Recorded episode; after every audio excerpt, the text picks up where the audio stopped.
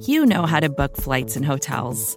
All you're missing is a tool to help you plan that unbelievable travel experience. That's why you need Viator. Book guided tours, excursions, and more in one place. There are over 300,000 travel experiences to choose from, so you can find something for everyone. And Viator offers free cancellation and 24 7 customer support for worry free travel. Download the Viator app now and use code Viator10 for 10% off your first booking in the app. Find travel experiences for you. Do more with Viator.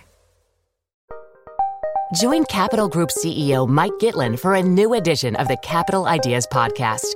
In unscripted conversations with investment professionals, you'll hear real stories about successes and lessons learned, informed by decades of investment experience. It's your look inside one of the world's largest asset managers. New episodes are available monthly. Subscribe wherever you get your podcasts. Invest 30 minutes in an episode today. Published by American Funds Distributors, Inc. Hi, I'm Kara Swisher, editor at large of Recode. You may know me as someone who knows how important immigration has been to Silicon Valley, unlike the current administration. But in my spare time, I'm just a reporter, and you're listening to Recode Decode, a podcast about power, change, and the people you need to know around tech and beyond. We're part of the Vox Media Podcast Network. Today in the red chair is Jason DeParle, a reporter at the New York Times who writes often about immigration and poverty. His most recent book draws on three decades of reporting following the experience of how one woman born in the Philippines leaves everything behind to restart her life in Galveston, Texas. The book is called A Good Provider is One Who Leaves One Family and Migration in the 21st Century. Jason, welcome to Recode Decode. Thank you. I want to talk about you a little bit first of how you got to this book because you've been, a, uh, I, I've been a huge fan of your reporting in the New York Times for a long time. But why don't we talk about how you moved to this topic and why you wrote this book over many decades? Which I that's what's the most interesting part of it that you're following the long story. Yeah, three decades ago, I had a fellowship to live in Manila. Um, mm-hmm. uh, I went there with an interest not in migration, but in um, slum life and poverty in the developing world. Mm-hmm. I wanted to move into a shanty town and found a family that was willing to take me. And when I got there, I realized that the way they survived was through migration. Right. The father was a guest worker in Saudi Arabia. Mm-hmm. The mother was home raising five kids on the money he sent back.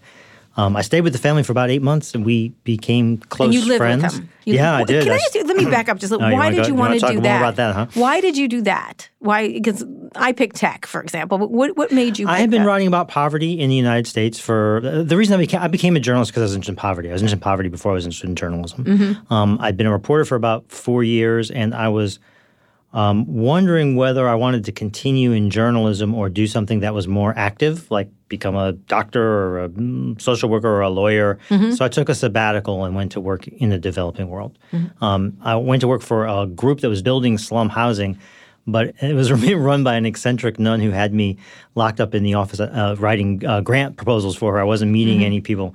So I went out and found another nun who lived in this slum area and said I wanted to find a family to move in with. I was mm-hmm. hoping to get a more intense. So you wanted to see what, what you're ta- if you're going to fix something, you need to understand what the problems are. Presumably. Exactly. I wanted to move in and have a have a up close experience of what conditions in Shantytown were like. Mm-hmm. And so you did this. Tell us about that. well, the funny part about it is I went to see this nun and she tried to discourage me from doing it. Mm-hmm. Uh, she said um, uh, Americans need toilets. Most homes in the shantytown didn't have them. The family would think uh, they needed to cook me special food. I would be a burden on them. Um, and she went on and she denounced American military bases in the Philippines, American corporations, and she waved her hand above her head and said, "That's all up here. We need to build one-on-one relationships between the first world and the third world." If you come back, I'll see what I could do. So I mm-hmm. thought she had changed her mind. Right. I came back two days later thinking she would have used this time in between to find a family that was willing to have me. Mm-hmm. Instead, she grabbed me, and took me into the alleys, and essentially auctioned me off on the spot to the first person she saw. Which yeah. you know, I knew just enough Tagalog to know that she was that the woman was horrified. And no, sister, it's not Hindi puede, it's not possible, sister. Yeah. Second woman had the same reaction. The third woman was struck mute. That was Tita, the woman I ended up moving in with. Mm-hmm. At this point, Sister Christine is done with this subject and stomps away and says, "If you don't want him, pass him on to somebody else." And mm-hmm. he, she left me there to work out the, the deals with T, the, the, the details with Tita. Uh-huh, uh-huh. So, So- talk about that experience. Well, you imagine um, a, a, shaggy-headed, bushy-bearded young American arrives at your doorstep and says, "I want to just move in." um, there was no template, you know. There was no. Um, I didn't have a job. I wasn't there to do anything. Um, I was there to observe. Um, so it was pretty awkward at, at first. Um, what, what broke the ice between me and Tita was she gave me a job, an assignment. Um, she was gluing newspapers into paper bags, and I, I messed it up so badly. She told me she threatened to mark them "Made in USA." so uh, she had a good. Well, one of the things I loved about Tita, she had a great sense of humor. um, she didn't take herself too seriously. what was she me. doing with the bags? She was making. Sister Christine had this slum empowerment group that, um, among the things it did, was distribute um, rice and eggs, and uh, and Tita was one of the managers at the co-op store. She part of her job was she had to bring in two thousand eggs a week and shelter them in her kitchen under a fluorescent light to keep the rats from eating them. Right. Oh, Um, okay. Uh, so T- Tita was the, the steward of the eggs. Uh, I just thought it was a great metaphor for the fragility of Philippine democracy and for her own fragile And hopes for her family. Who was running the Philippines? Was it Aquino? This was right after um, uh, Marcos had been deposed, and so Right, Aquino so had come Aquino in. come in. Sister Christine, the nun, was a friend of Cory Aquino's and Mm-hmm. on the commission writing the new Philippine Constitution. She was quite a prominent figure in the Philippines. Uh, Mm-hmm. Right. But she had sworn off her wealth and moved into the shantytown. Right. And what is the, you know, it's very Margaret Mead of you to do this, but what was the idea of that you would see what their life was like to do what? What was your goal? I don't really know. I mean, it's a. Um, I don't know what I was looking for. Um, uh, uh, and I, don't know what I expected to find, but what I found was an encounter with grace.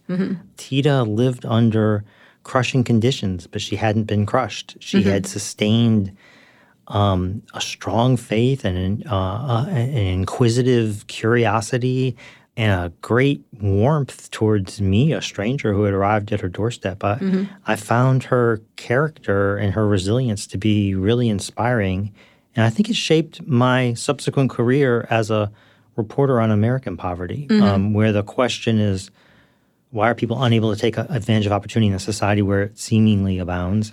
And Tita's life had been one about how did people find opportunity in a, in a place where it hadn't existed. And Right. um, it encouraged me to sort of not just ask about the material conditions of people's lives, but to sort of seek out the, the inner narrative, the inner spirit. I mean, Tita had this rich prayer life, this rich sense of what her life's mission was. It, it made her less a poor person and more of a person. Mhm, which I think is difficult for a lot of people. I mean, across any anywhere you find it. One of the, I was walking in in D.C. today, and there was a sign about not insulting homeless people. It was interesting. It was a picture of a homeless person saying, "Stop calling me names" or something like that. It was fascinating, and I remember thinking.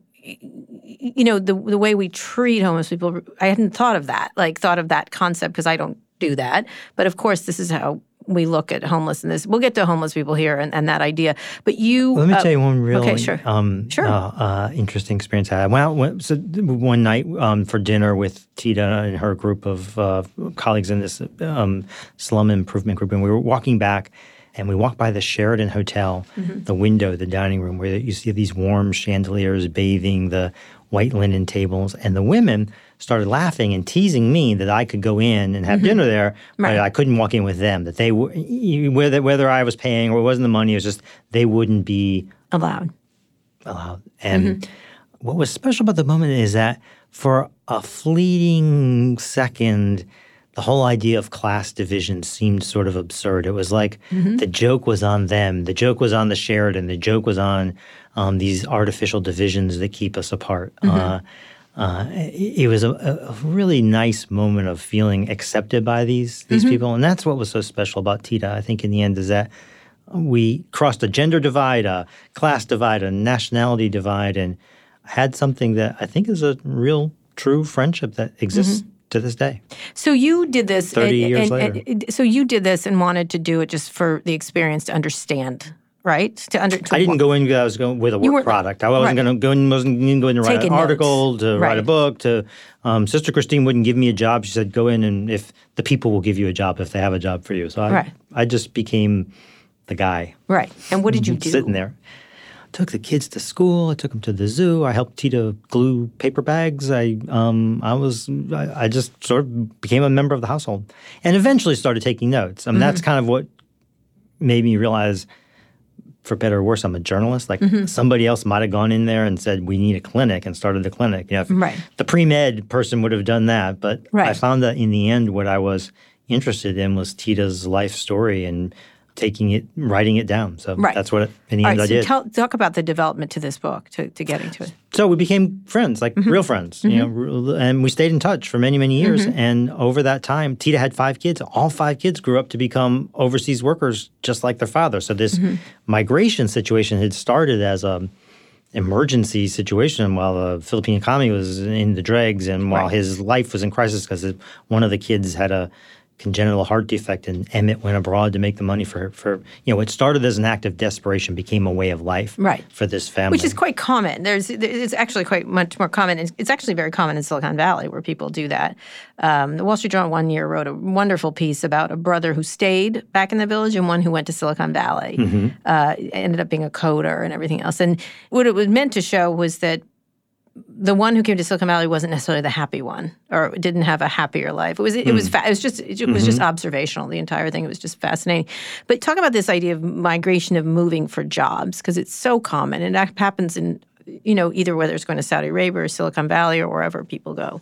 The light bulb moment for me when I really understood the importance of migration globally was Mm-hmm. when I discovered that remittances, the money that migrants send back to their families, is three times the world's foreign aid budgets Mm-hmm. combined. indeed. Yep. I mean, I had been thinking at the New York Times about doing a beat on global poverty, and I Mm-hmm. kind of figured it would be a beat about right about foreign aid pro- pro- programs. Mm-hmm. But really, the migration beat is the poverty beat. I mean, migration was the world's le- biggest Mm-hmm. um, anti-poverty program. So I had known it had played a profound role in the life of this family. But when I Mm-hmm. was realizing its global impact was when I saw that their their story was uh, the story of the world writ large. Right, right, absolutely. With, with these, com- actually, we'll get into the tech of it later because there's all the kinds of companies trying to deal with moving money around the, mm-hmm. the globe, mm-hmm. especially at a cheap rate. Because a lot of a lot of it's usury. You know, people are mm-hmm. taking advantage of people when it's quite easy now to do this in a different way. But we'll get to that in a minute. So you stayed with them, and then. So this is a book that you've been writing for 30 years then. Well, yeah, it didn't start as a book. I mean, it really started as a book in my mind. When I went back in 2006, so 20 years after I had left. And you had been covering, what did you do in the interim? Uh, I covered American poverty. Mm-hmm. Um, wrote a book about the welfare system. Covered poverty for the New York Times for 20 years. Right. And stayed in touch, but didn't see them for 20 years. And I went back to write a piece for the New York Times Magazine, and that's when I discovered um, how, the sweep of migration globally and the importance of remittances. So, out of that article in 2000, it appeared in 2007, I decided to do the book. So it was maybe 12 years once I, 12 years of consciously writing the book, and 20 years Right. before that of Right. taking notes and keep Right. keeping notes and keeping letters and they were great letter writers. Uh-huh. Um, so I have I, my mom recently died and I found Mm-hmm. in her house letters that Tita had written to my mother just Oh, wow. Uh-huh. assuring her that I was okay and um, reaching out to her as a Another mother to mother. Yeah, Right, yeah. absolutely. All right. So when you in that interim when you were writing about poverty in America, because I think it's income inequality is just to me the, one of the more important issues right now that needs to be dealt with. Um, there's obviously enormous money being made by, in tech. There's enormous money being made all over the place. Talk a little bit about the experience of covering poverty in this country because it's, a, it's an issue I try to get tech people to focus on quite a bit, and it's quite hard. Uh, to focus them on it, but because I think it's integral to how we're going to problems that are going to occur later.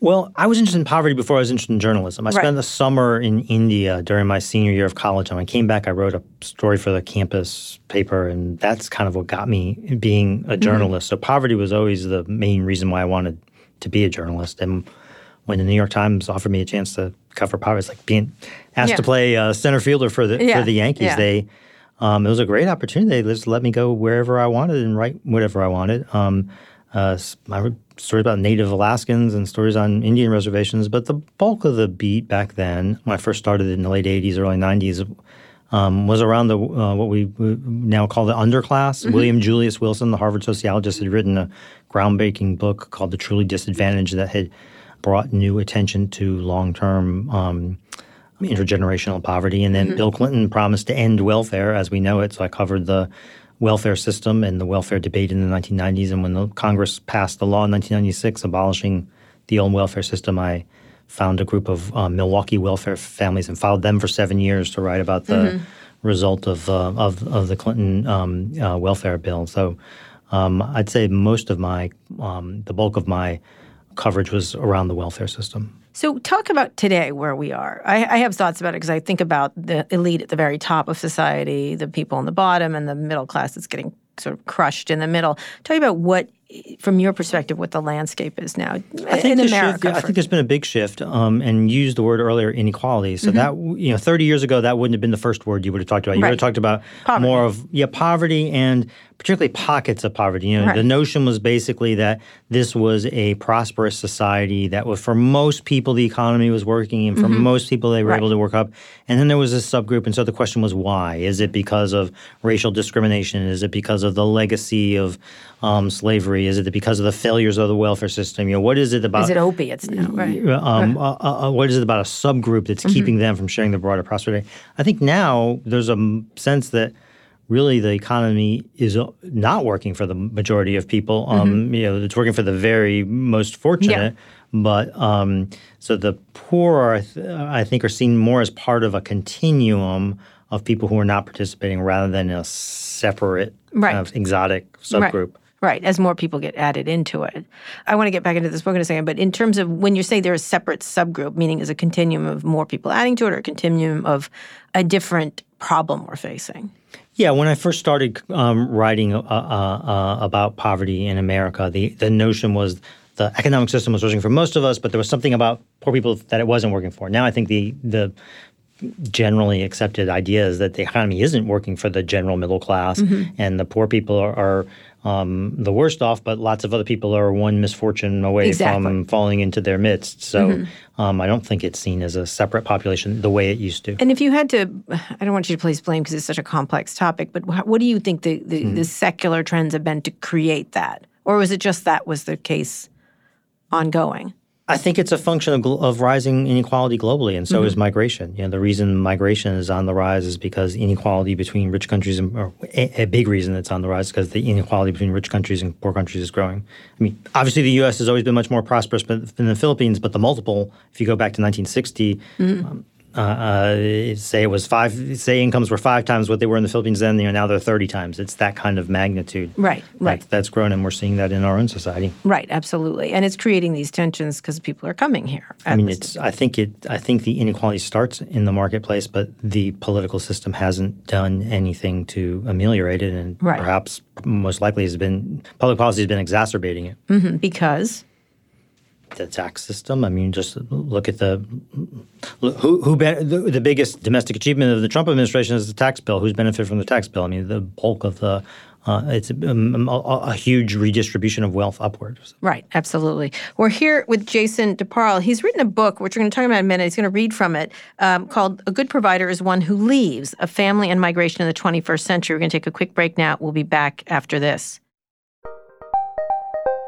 Did you know the Capital Ideas podcast now has a new monthly edition hosted by Capital Group CEO Mike Gitlin? Through the words and experiences of investment professionals, you'll discover who was their best mentor, what's a mistake they made that changed their approach, and how do they find their next great idea. Subscribe wherever you get your podcasts. Published by American Funds Distributors, Inc.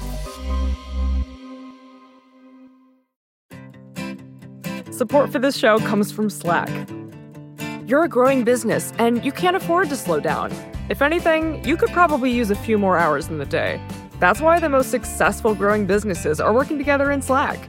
Slack is where work happens, with all your people, data, and information in one AI powered place.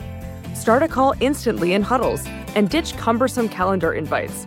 Or build an automation with Workflow Builder to take routine tasks off your plate, no coding required. Grow your business in Slack. Visit slack.com to get started. We're here with Jason DeParle. His new book is called A Good Provider is One Who Leaves One Family and Migration in the 21st Century. Sketch out the, what the book is about, and then I want you to read a part from it. It's about three generations of one extended family and how mm-hmm. their journey embodies the broader rise of global migration. Mm-hmm. So, in the first generation, it's a, a, man named Emmett goes abroad to Saudi Arabia. He can make 10 times his wage by being mm-hmm. cleaning pools in Saudi Arabia as opposed to Manila. In Manila, he made $50 a month.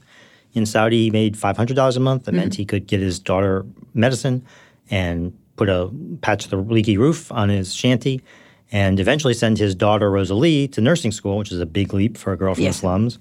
She made it. Um, I thought when she was going to nursing school, the whole point was that she would then stay in the Philippines, but Instead, she went to Saudi Arabia and she went to um, uh, the Persian Gulf. At, at the time, I thought, poor Rosalie, she has to go abroad. From her perspective, it was, hey, lucky me, I get to go abroad because the salaries were so much better over there. Um, and she set her sights on the U.S. She took her 20 years to get here. You know, sometimes the, um, critics of immigration say it's gotten too easy to come. People don't really want to come anymore. Well, she struggled for 20 years to make it, and finally got her big break in 2012 after um, a few years after a hurricane had hit Galveston, Texas, and destroyed the local hospital. Um, it's like a Katrina event. A 6th of the island never came back. So Galveston's struggling blue collar community on the Texas Gulf Coast can't get enough American nurses to come back and rebuild the hospital. It was offering five thousand dollar bonuses. They wouldn't come. So it finally took a gamble and hired 20 foreign nurses to come in and open a new ward. Mm-hmm. Rosalie had her chance. She came in 2012 with her husband and their three young children. So the book is the three generations her father's experiences in the Persian Gulf, hers in the Persian Gulf in America, and then her young children going into the Texas public schools speaking As little English. Americans. They were well. They were five, seven, and nine when they came. so they became. Uh, uh, they weren't Americans when they arrived. They were um, the the youngest one didn't speak a word of English, but uh, yeah, a lot of the book is about how rapidly and uh, uh, they became even and, and even when it um, made Rosalie uncomfortable. I mean, she at one point said, "We're only going to speak Tagalog uh, in the house." This is the language. Just Filipino, for- yeah, Fil- Filipino. you know, Filipino because it's so important you remember to you know your, your language, and that lasted like two minutes. I mean, the kids, American culture is coming in the radio, it's coming in the TV, it's coming in the car, it's coming in on their phones. They um, within three years they forgot how to speak Tagalog. They go, they went back to see their grandparents. They couldn't speak Tagalog anymore. Right. All right. So read from the book.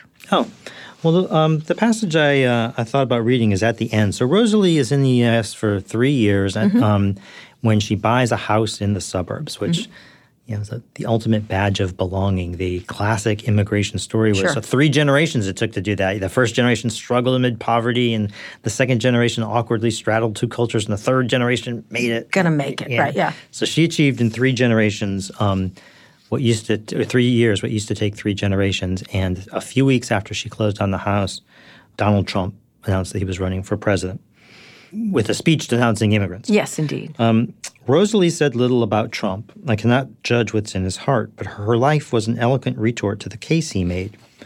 She didn't take from Galveston, she gave to it. She was a nurse, not a snake. In standard cost benefit terms, Rosalie's experience was a triple win good for her, good for America, and good for the family in the Philippines.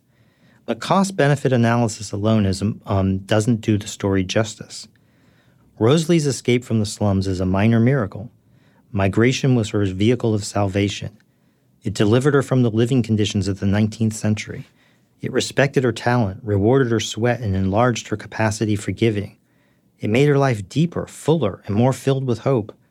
It's great that migration helped her help others, but it's also great that it helped her help herself.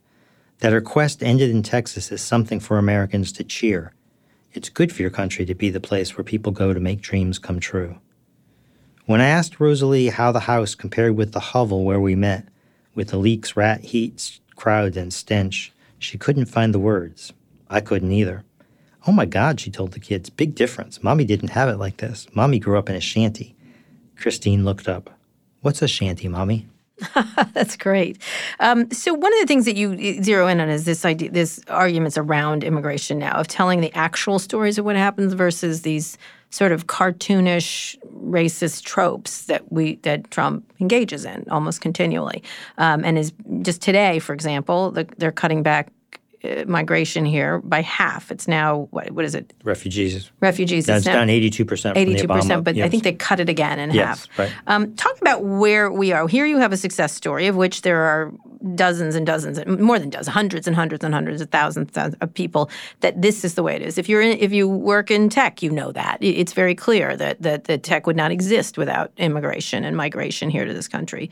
Most of the top executives at most of the tech companies, uh, you know, every, you, you, just Elon Musk, an immigrant, Sergey Brin, an immigrant, Satya Nadella, an immigrant, Sundar Pichai. These are all the top leaders. Uh, and and then if you go down one layer, it's the same thing. If you go down another layer, it's the same thing.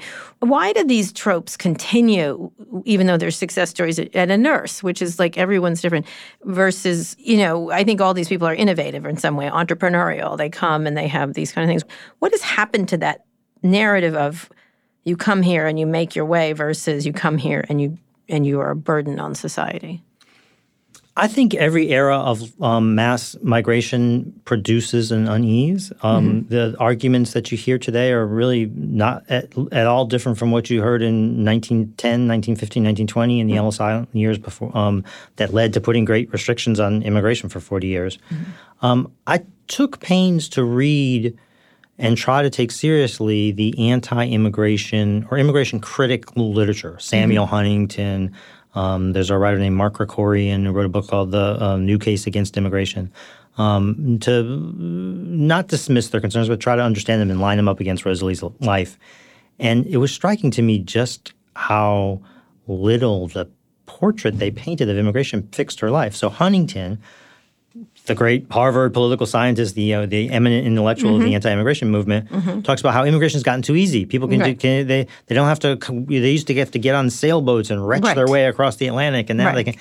Rosalie tried for 20 years to come to the U.S. Mm-hmm. She took the test, like the English test, five times. She took this, the nursing test three times. She waited in line for a visa for seven years. Then she waited for a job for four.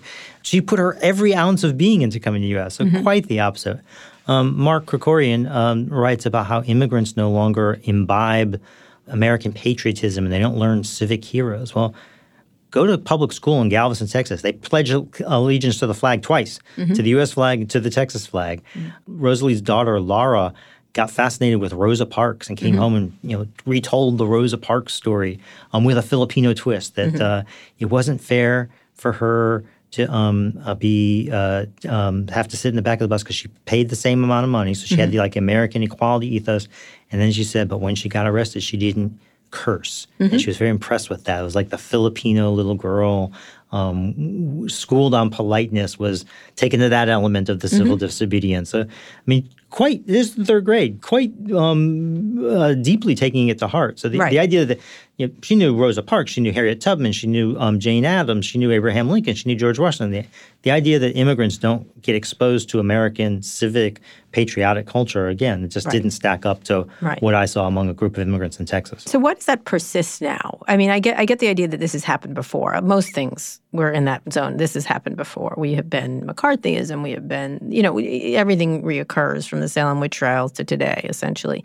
Why now do you imagine this sort of pushback against migration has happened when in in most cases it does benefit the countries that I think you need to distinguish between politics and public opinion. Mm-hmm.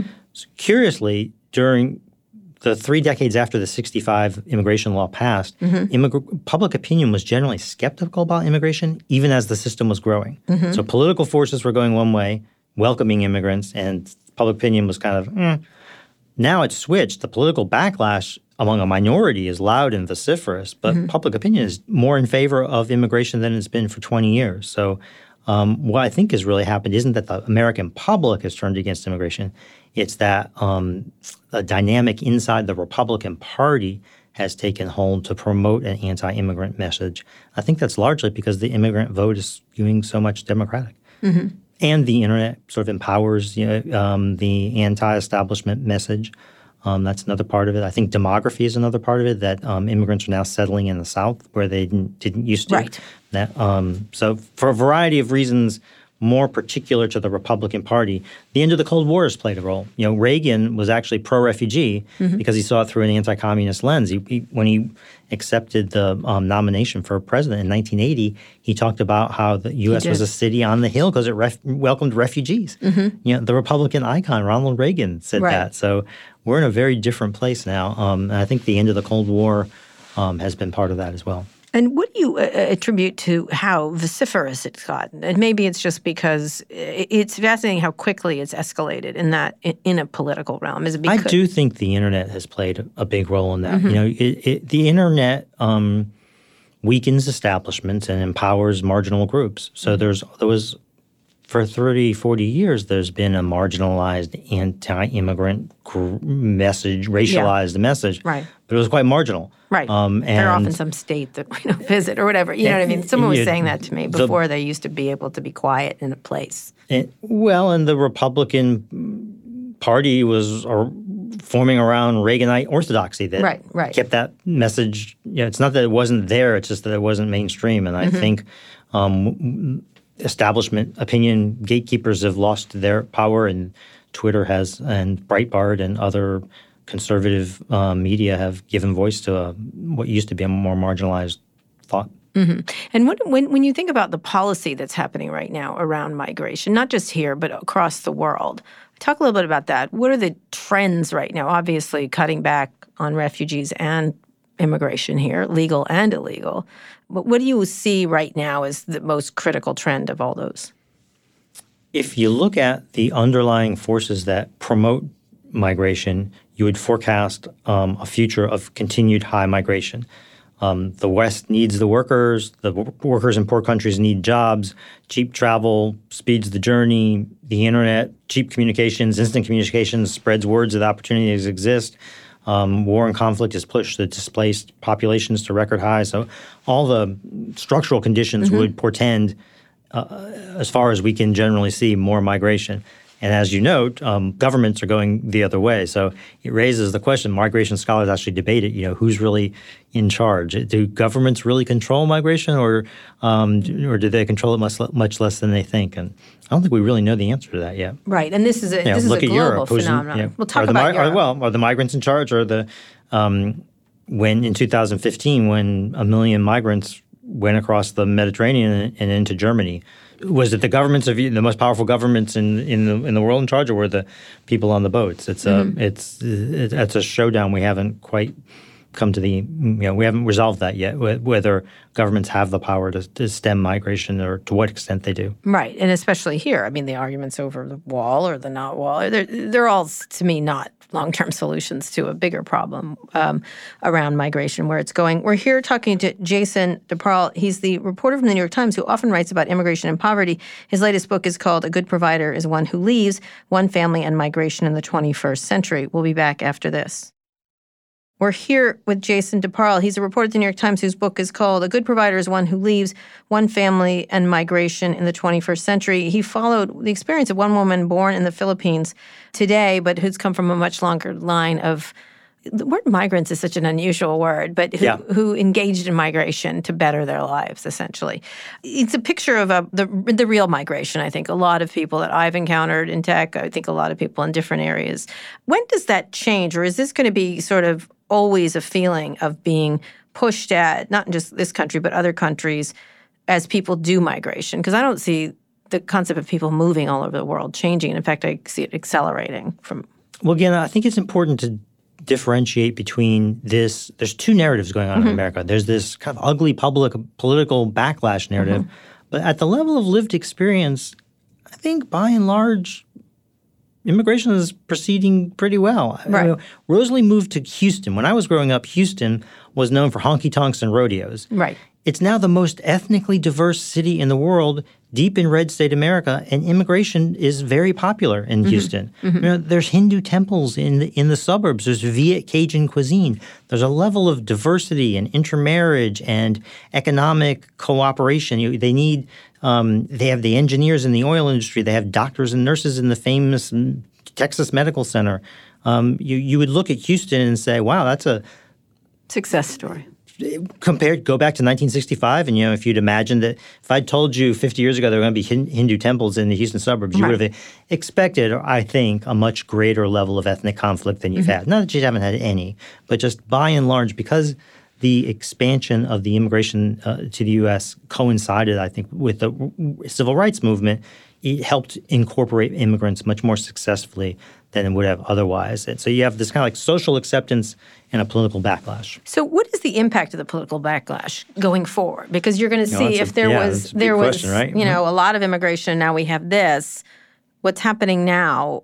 My fear is we don't let the whole what has happened is bringing more people in is always better from my perspective in terms of because you don't know where innovation. I, my, I'm focused obviously on innovation and how you bring in ideas and new fresh things, and you can look at uh, one of the concepts I think about a lot is how innovation thrives and what is part of it. One of them is tolerance. One of them is uh, open borders, um, or not open border. What's the right way to put it? A smart Im- immigration that works, that people feel good about, that more and more people, diversity and things like that. And the trends now are not that way. So, what's the impact later from your perspective? Like, if you were telling this story, Well, could- let me give you two scenarios. Okay. So, um, you know, the one I fear is that if the people in charge continue to tell immigrants long enough and loudly enough that Right. they're not wanted, the immigrants will start to he- listen. Yes. And you'll have an ethnic uh, reaction, a sort of uh, uh, an ethnic, a level of ethnic alienation like you see in Europe. Um, that's the downside. Um, the upside, uh, or uh, would be, at least from the standpoint of um, a more pro-immigrant point of view, this isn't the first backlash we had. We had one in the 1990s around Prop 187 in California, where explain that for people. Who don't yeah, so Pete Wilson, the Republican governor running for reelection uh, in a bad economy, seized on a ballot initiative called Prop 187 that would have denied um, uh, the children, undocumented children, the right to go to public school and, and all services. And it passed, right? So in a big moment of anti-immigrant backlash, that passed in California. And then what happened in the aftermath was um, immigrants naturalized and registered to vote in record numbers, and California went deep blue and permanently blue, right? That's the last time a Republican won on a statewide election in California. So um, uh, if the Republican Party, if the immigrant vote grows um, strong enough, I think the Republican Party will have to moderate its message. do you is that true? That happen, or just they have to lose enough elections and midterms? Oh, it hasn't happened yet. No, Right. and and you know people have been predicting it's going to happen, and it hasn't happened yet. But I, I, I said there's two scenarios. One Right. is that um, the They don't come. They don't come. I think uh, one of the things that a lot of people in tech are worried about, or anyone in any kind of forward-thinking industry, is that is that exact thing. That fewer people are coming, that fewer people are staying or feel safe coming. Um, I've, I've Right. talked to The, the U.S. in a world of in a global marketplace, the, the fact that U.S. is a nation of immigrants should be a great advantage. Of course, right? of course. How much better for us to compete with the China. Chinese or The the, whomever, right? Chinese, You know, right. Well, it used to be, you know, 20 years ago, whatever. We, we, the fear was that we were losing out to the Japan. Japan, right. Um, uh, Mark Krikorian once wrote, wrote um, uh, "Japan got robots, we got Mexicans." And uh, yeah, that they were innovating. They were on the cusp of Yeah. technological innovation, and we were stuck No. with low skilled immigrants. Well, now um, nobody really wants to model their economy after Japan. Mm-hmm. America's inclusiveness uh, it, it could be a, a, an engine of dynamism in the global uh, economy. Mm-hmm. Um, and I fear that to scrub the phrase "nation of immigrants," both literally, as the government has done from their the immigration agency's mission statement, and more metaphorically from our consciousness, would be a big mistake. Mm-hmm. Right. Yeah. The home. Who is the one that Homeland Security uh, who rewrote the poem? Yeah, yeah, they they uh, well they they took um, uh, the phrase "nation of immigrants" out of the mission right. statement of right. the U.S. Right. The Emma Lazarus poem that he Yeah. rewrote. I literally wanted to reach the TV and slap him. I was like, "What are you doing? That's a great poem." That's a big thing among the anti-immigrant Yeah. groups to Talk try to say, that. Well, that the Statue of Liberty, it is historically accurate to say that the Statue of Liberty wasn't initially conceived of as a, a welcome to immigrants. It was meant to to celebrate freedom. Right. Um, uh, Thanks, France. Yeah. uh, but it quickly became a symbol of uh, because they saw it on the way in. My because grandfather migrants came from, saw it coming my in. grandfather came but also. Emma Lazarus Yeah. Mm-hmm. wrote her poem um, about um, "Give me your tired, your poor, your, your hollow mouses" as a fundraiser for the statue. So even as it was being built, the Right. notion of welcoming immigrants was built into it. Right. Um, and I think it's such a powerful image that. Uh, immigration critics feel a need to de- defang it somehow. defang Yeah. or de-immigrated or Yeah, something right, like that. whitewash so it. w- let's get back to the book. So what you're what you're writing about is really a success story. You start off, although Oh, the in greatest weir- anti-poverty success story I've ever seen. right, uh, but where are all the characters now? Where is Tita still there? Tita's still in the Philippines, right. in a house w- uh, in, in a house that Rosalie built her with a private water tower and three bedrooms and faux marble Mm-hmm. So, floors, okay. floors, and um, living in much better Not physical conditions. And still living Oh, in- oh in- no, no, no, no, no! They, they moved out of the slums and Right. built, moved back to her family farm and built a nice house. I mean, that's the upside. The downside is all her children are abroad and she Right. Uh-huh. misses her grandkids. So it's a mixed bag from her point of view. You know, Right. she's growing old without her kids and her grandkids around her. And her husband? He died two months ago. Uh-huh. Um, a very sad scene. I went back with Rosalie to visit when he got sick, and as she was He had lea- come back from Saudi Arabia. Yes, yes, yes, yes. He was. Um, uh, he spent 20 years there, but came home and retired and had a stroke. And Rosalie went back to see him. And as she was leaving to go to the airport, he said, "We may never see each other again." And um, she reassured him that they would, and got in the car, and we got to start driving to the airport. I thought, "Oh, this is going to be a bereft moment." You know, uh, I thought Rosalie was going to choke up or on the way to the airport. And instead, she turned to me and she said, "You know what? I feel like I'm going home." To Houston, You know, that that U.S. had become her home. Right, right. Um, so she is happily settled in the U.S. and the kids are now um, in high school and flourishing. And one of them's on the honor roll. Two of them are on the, on the honor roll. Um, Mm-hmm.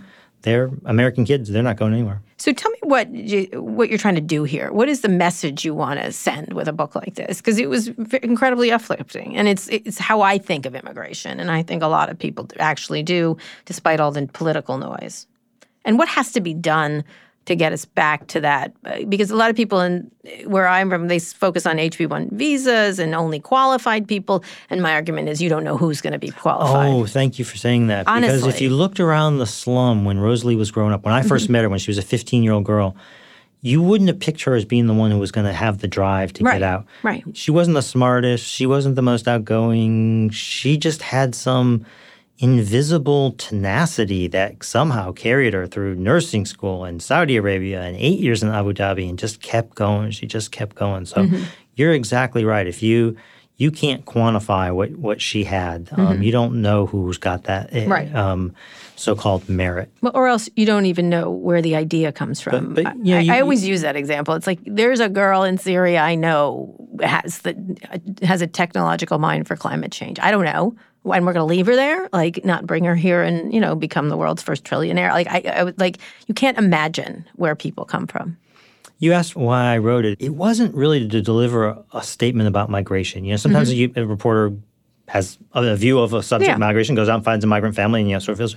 It was just that I was initially drawn to just the character and Mm-hmm. faith and resolve and resilience and general decency of this family. Um, I wanted to honor their journey out of poverty, and it happened to take the form of migration.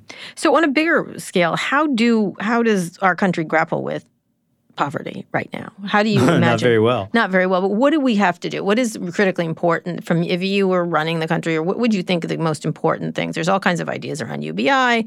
There's ideas around there's there's a zillion ideas that I hear about. But what from your perspective, covering this for so long, how does and how do the really wealthy, besides stop taking the money, like which they love to do, because nothing poor people like is rich people like is more money. Um, but what has to happen in our country to rise up that group and do what we're what, what the narrative of, of the United States is, which is that anybody can do anything. Which Well, is boy, I, I wish I wish I had the full answer, but um, the you know the partial answer is um, I hope that, that poor people can become more politically um, organized and have more of a voice because you know I think polit- even well-intentioned politicians in the end um, listen to their friends, listen to listen to people who are giving them money, um, Mm-hmm. yeah, and they're kind of invisible in the political process. They Mm-hmm. really are. well, that happened. I mean, even in- when the Democrats were in power, right? They didn't do anything about the um, carried interest. Uh, Right. Uh, so, right, earned it. Yeah, dem- the Democrats are complicit in in in, in one hundred percent. But but look at look at. I remember what was uh, Cory Aquino was people power, right? The Mm-hmm. idea of it, and it sort of look what we have in the Philippines right now. A very different leadership. Um, and we have a government in the United States that is uh, adept at using cultural issues to divide, to disguise poor people's economic interests. So Right, I exactly. hope that politics could. Um, I, don't know how you rebuild unions or rebuild union political power or find a find a working class uh, political voice, but I hope Mm-hmm. that can happen. And in terms of what we have to do from our migration policies or migration policies globally, you had the difficulty of getting here for this family, but ultimately one of them broke through and has a successful life in the United States. What has to happen from a global point of view for migration? Because to me, migration is critical to being people being able to move around the world uh, in a in a global fashion is very well, as important. you as you were saying earlier, uh, I think th- the thing that I worry most about is is keep not the numbers. I can't tell you whether eight hundred thousand or nine hundred thousand or one point one million immigrants is the, is the right number. What I think is crucial though is making keeping the country a, a welcoming place that attracts the that attracts the Rosalies or the girl in Syria that attracts the the the people who want to be here and um, whether you would describe them as the best or the brightest or the most willing or the most tenacious.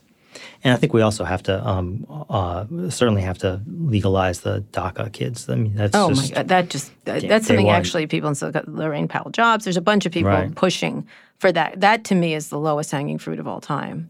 you, you would think, but I've it's been so the first bill was astonishing. 2001. Yep. What's the 2001. problem now, right? 2001. Yeah. What what do you from your perspective? It's just that it's caught in this political. Yeah, it's what the, the I mean the people who Republicans who were once for it now want something in exchange for it. So right, they're just exactly. they're just they won't do it. hostages. What's going to happen to the DACA kids? These are kids, uh, the dreamers. These are these amazing kids. Beats For me. anyone who's met them, they're just an astonishing group of Well, people that you would be you would be honored to and, have. and wildly popular with the American public. Mm-hmm. But um, uh, yeah, it's in the courts. Trump um, eliminated the, the DACA protections, and so it's up to up Mm-hmm. From to your perspective Court. of covering this, what do you imagine is going to happen? I don't know. I really don't know. Um, yeah, it, it- one one is um, reluctant to put um, your hopes in the hands of the Supreme Court at the moment. All right. So your last thing, what are what are you writing about next? What is your? You've done this thirty years now. It's done. Yeah, I'm in that What are you weird weird do? transition period of uh, back what are the back key to the issues world of, of poverty that you and migration you want to work on? inequality. Inequality. and and child poverty. Mm-hmm. Um, You know, it's just uh, the you know, the U.S. has the highest rates of child poverty in in the uh, rich world, and we it, it, it's a feature of American landscape so familiar we've stopped seeing it. and And we just passed a child tax. Uh, the Trump administration passed a huge expansion of the child tax credit, and um, it's skewed towards upper income kids. Mm-hmm. So it's we're taking a problem and making it worse. And, and, um, and any of the ideas that the Democratic candidates have, like UBI, all kinds of things. How do you look at those? Inequality has risen to the level where it's just replicating itself. So education, which used to be the place where you would was supposed to be- the place where you would fight class. You know, everybody got a fresh start. That's you fight. right. You know, it was never really Oh, that no, ca- we've let them case, but there was always some element where the and uh, um, where where the class inheritance wouldn't matter so much. And now it's become a system that just reinforces class advantages. Mm-hmm. A hundred percent. We've completely left these people down on im- on education A- at the under the name of meritocracy. So, Right, I mean, I mean, right. the other part of the problem is that the winners don't know that the game is stacked in their favor. That's another problem. They know. Jason, they know. Trust me, I know them. They know. They don't care. That's a very different thing. So I, I always use the old Hmm. um, uh, Martin Luther King You're, quote. you're right in part, but um, I don't think they fully realize because I think if you go to the right schools and and they work hard, and you sort of look back at your life and you think, "I made it. I earned my way. I showed. Yeah. I did. My, Oh, sure. My, I had a good SAT and went Yeah. to the right school. yeah, the born on third base and they Yeah, hit no, th- that's a Yeah. big. That's just such a dynamic in American life in It a way is. that I don't think it was as prominent when I first came on the beat 30 years ago. Interesting. That's an interesting question. I always use the quote, um, the Martin Luther King quote, which is one of my favorites. Is I think it's Martin Luther King. I'm pretty sure it is. Um, people that say "pull yourself by, up by your own bootstraps" forget that a lot of people don't have shoes. Which think I'm, I'm always. It's interesting, and the second part is with having to do with immigration. When I talk about stories like this, that there there are so many uh, immigration stories that are so successful and so uh, job creation, all kinds of things, and you get a pushback on immigration. I, I'm often like, what? When did an immigrant do anything to you that was negative? Like I can't even, you know, it's it's the same thing around homelessness or something like that. It's a rare. Oh. I made a real point in the hospital of Mm-hmm. asking Rosalie's patients what they thought about when she wasn't in the room, what they Right. thought about foreign nurses coming in, were they taking American jobs? And not one had any concerned about it. If you're sick and you're in the hospital, Mm-hmm. Yes. you care about you don't care about somebody's ethnicity, you care about their care. right.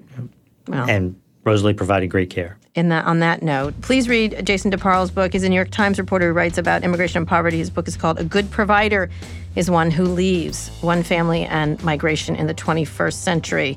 Uh, good luck to Rosalie and her family. I hope they continue to thrive. Thank you, Kara. Uh, anyway, thank you, Jason, for coming on the show. You can follow me on Twitter at Kara Swisher.